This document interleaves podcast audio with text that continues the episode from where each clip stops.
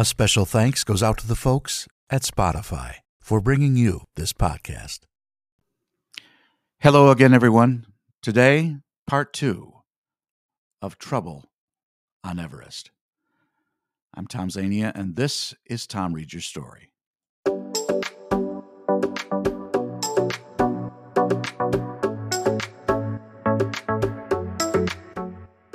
Coming to you almost live. It's time once again for Tom Reads Your Story, the number one spoken word podcast on the web for audiobooks, social media posts, current events, and just plain whatever. So let's start the show. For the next half hour, I'll be your host. I'm voice actor and podcaster, Tom Zania.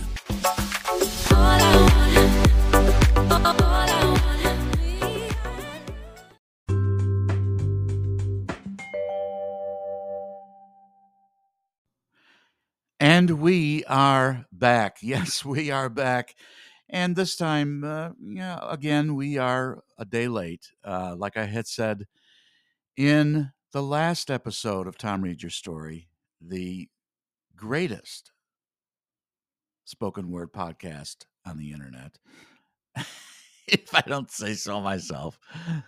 Um, last time I said that uh, I need some time. I'm working on a new project and I just can't stick to a schedule where the podcast is concerned. I'm it's going to be either late or early or not there at all each week. Okay?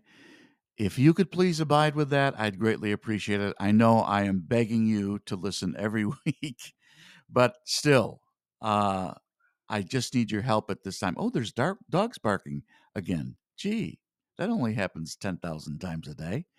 Uh, anyway, the uh, the story today is a continuation of the last one about Mount Everest. This is part two, and we we're learning a lot now. I, I know you've all seen movies about mountain climbing, especially Everest. There have been several. There's also plenty of documentaries that you can find online about Everest. Um, but the firsthand human adventure experience is what I really enjoy putting out there uh, on the show, on this podcast.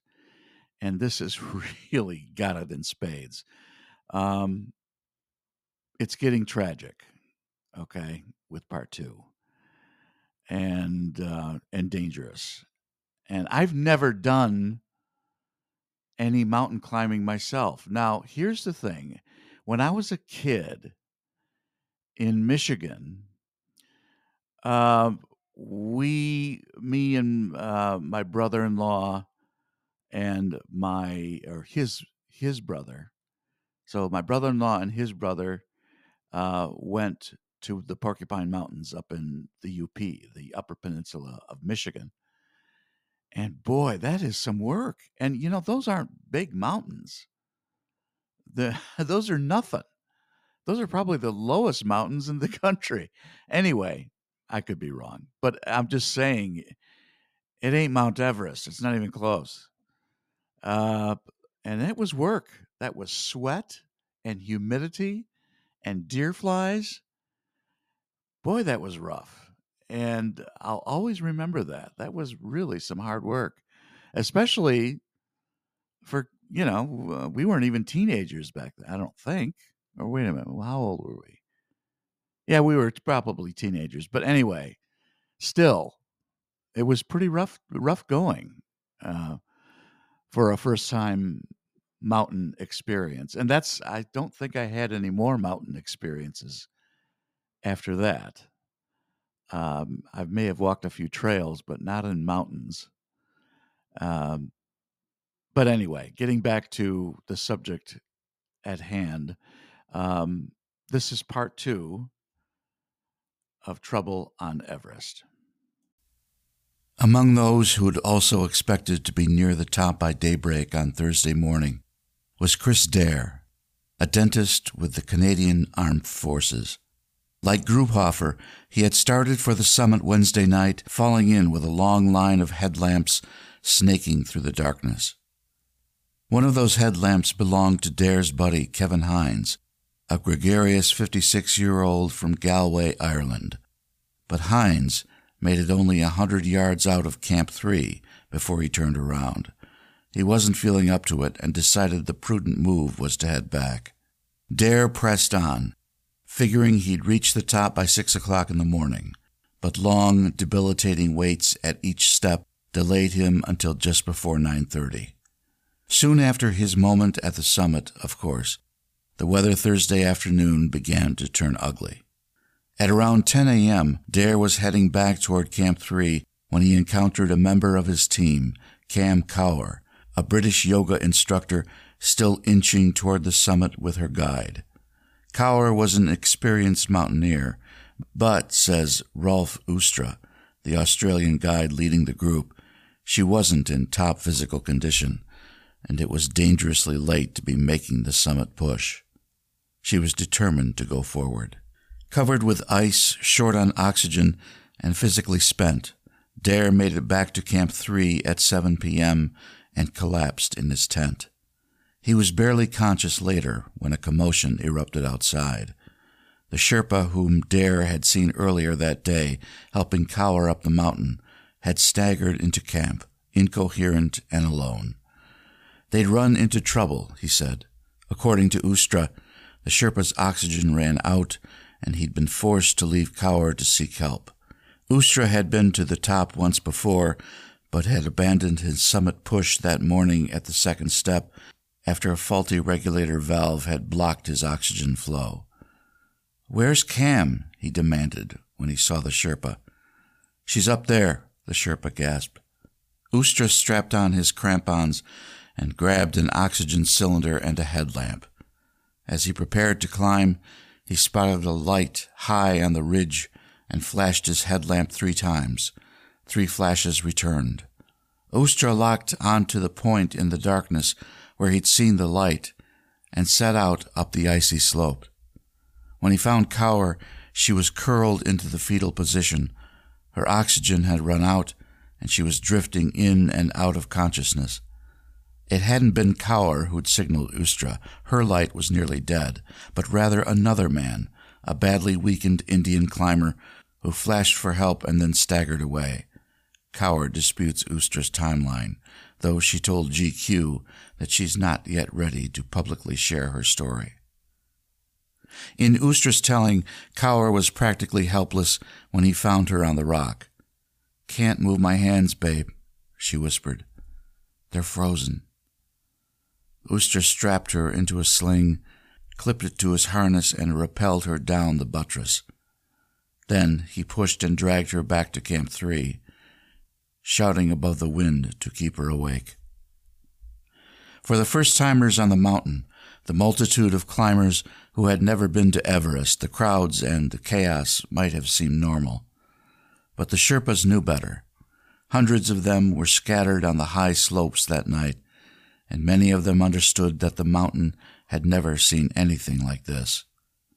Each year, in the months before the climbing season, mountaineering agencies identify the most agile and fearless men from high altitude Sherpa villages and then hand them awesome responsibilities. Sherpas lay the fixed ropes that guide climbers to the summit, lug the heavy oxygen bottles that keep their clients alive, and closely monitor their clients' physical and mental states. The work is risky. In April 2014, 16 Sherpas died in an ice avalanche on the Nepalese side of Everest. Two Sherpas would die in the spring of 2019 in the Nepali Himalayas, yet the money, as much as $10,000 per season, provides an escape from the poverty of rural Nepal. The men often form an emotional bond with their clients, living beside them for weeks, sharing their victories and their setbacks. The finest walk a faint line between being helpful and being obedient, between bowing to their clients' wishes and saying no when those wishes seem dangerously misguided. On Grubhofer's expedition, one of the lead Sherpas was Dendi Sherpa, a 37 year old veteran who had worked for Kobler and Partners since 2008 and had summited Mount Everest six times. Having worked his way to a top guide spot on Kobler's team, Dendi had remained behind Camp 3 on the day of the summit push. Now Grubhofer, inching his way down just past the second step, was headed in Dendi's direction when he heard agitated shouts and cries right behind him. His immediate thought was that his teammate Ernst Landgraf was in trouble. Landgraf was an experienced summiteer, but he was exhausted at the top. As he and Grubhofer sat on the summit that morning, congratulating each other, Grubhofer noticed that Landgraf seemed particularly spent. A Sherpa on his team had the same impression when he confronted Landgraf the night before they set out for the top. He was weak, but he said, This is my goal. I have to go to the summit. And I thought, let him do it. It's quite difficult to tell him, you cannot. The Sherpa faced a dilemma confronted by many guides on Everest how to respond to the determination of an apparently ailing or unfit climber. Only rarely, many experts say, will a Sherpa demonstrate the force of will to override a client's decision to summit. For new recruits trying to make a mark in a competitive business, getting a client to the top often becomes the priority. Grubhofer listened again for the shrieks. Please don't let it be Ernst, he thought. But it was. Later, Grubhofer learned that Landgraf had slipped while trying to plant his foot on a ladder. Grubhofer was told that because Landgraf had been clipped by his carabinier to the fixed line when he fell, he banged into the ladder and then dangled limply on the line. Guides quickly attempted to free him. The wind was blowing, the temperature was dropping, and the climbers behind Landgraf's suspended body were desperate to get off the mountain. Later, Kuntal Joisher heard that the waiting climbers were getting agitated. Cut him off the rope, some yelled. We're getting blocked, we'll die. The rescuers struggled to get Landgraf off the line. After determining that he was dead, they pushed him aside and left his body hanging there. The exact cause of his death is unknown, but Kuntal Joisher says that at that altitude, with a weakened body under intense stress, the slightest stumble can be disastrous. A small slip or fall can cause your heart rate to shoot up to such a level that you will have a massive heart attack. On the other side of the mountain, the Nepalese approach was turning into its own scene of confusion and death on Thursday. Gyanendra Shrestha, a Nepalese government liaison officer at the Everest Base Camp, had foreseen the trouble. Watching days earlier as over 200 climbers milled around the tents, waiting to set off for the top. One of them was an old friend of his, Kalpana Das, an Indian attorney who had summited Everest in 2008. Das had been given a hero's send off by thousands of admirers in her hometown before she set out for Everest in April as, as part of an all women's team of climbers. But Shrestha, having observed her during runs up the mountain in mid May, saw that she was off her game. She was very slow, and she was a decade older this time, 54, Shrestha says. I told her at the base camp, don't push yourself much. I have a sense you cannot do it this year. Das struggled on the Khumbu ice fall, the first obstacle beyond the base camp. She eventually made it to the summit at around 1 p.m. on Thursday, but she collapsed on the way down. When Shrestha received a mayday call from Das's Sherpa, Das was unconscious, barely breathing. The guide said that he was too exhausted to bring Das down alone. A four man rescue team was dispatched, but by the time they reached her hours later, Das had perished. Shortly after dawn, the previous morning, Donald Cash, a Utah software salesman who had quit his job in December to devote himself to high altitude climbing, had also reached the top. The achievement marked the completion of Cash's Seven Summits project, and overjoyed, he performed a little victory jig at the summit. Then, without warning, he sank to his knees and toppled over, Cash's guide raced to his side and opened wide the valve on his oxygen.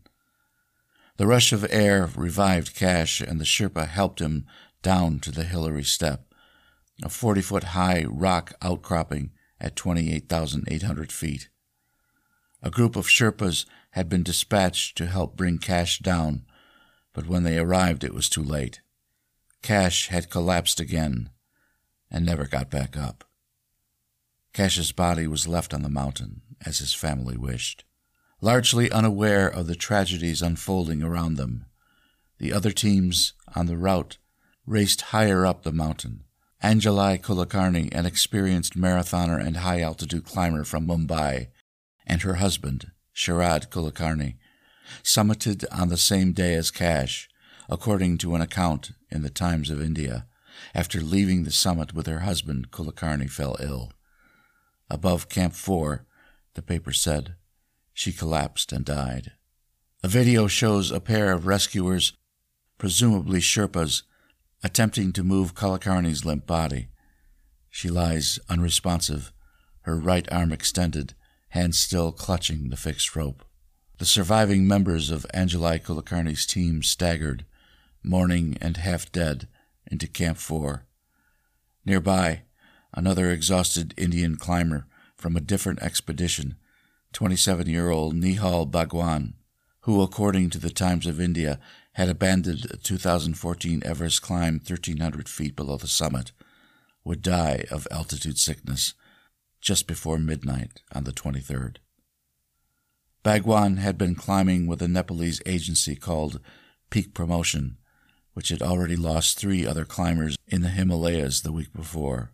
The manager of Peak Promotion told GQ that the deaths in 2019 represent the first time the agency lost clients in its 27 year history.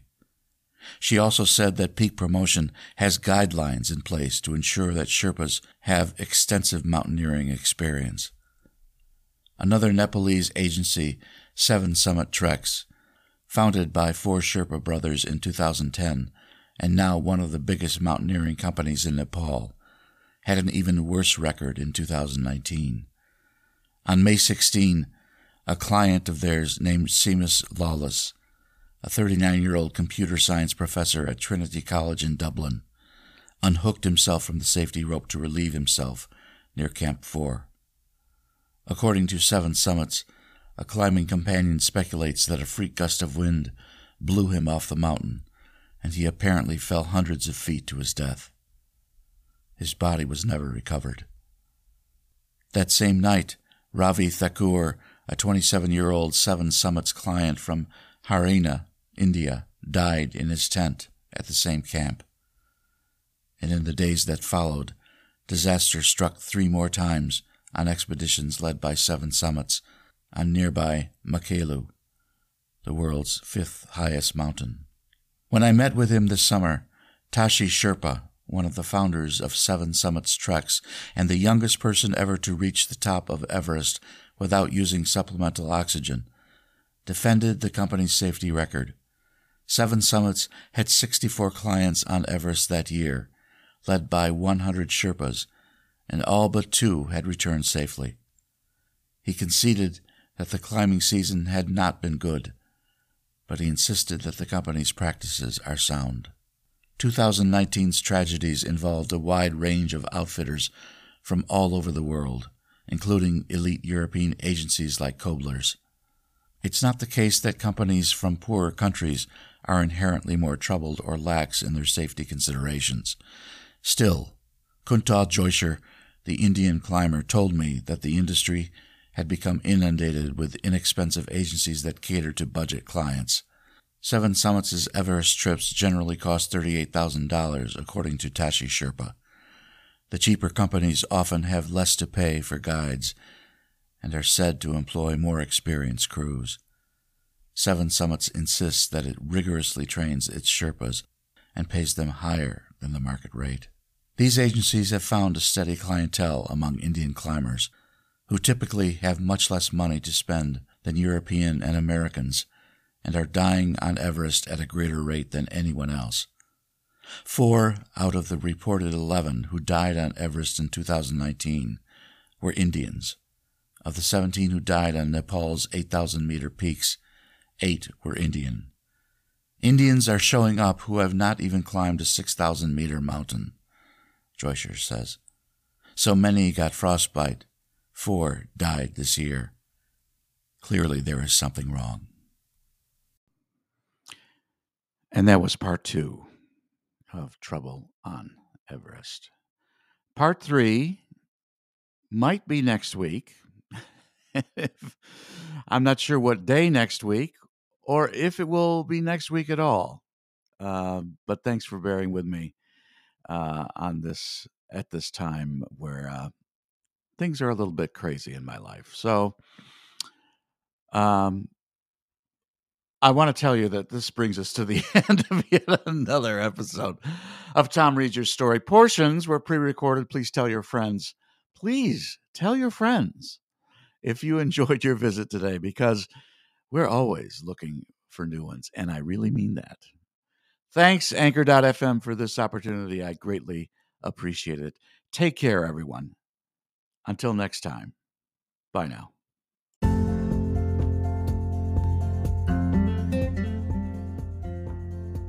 This is Tom Zania. For more information on my availability for your e learning, commercial, or audiobook project, visit my website at www.tomzvoices.weebly.com. We hope you visit us again real soon for another episode of Tom Reads Your Story.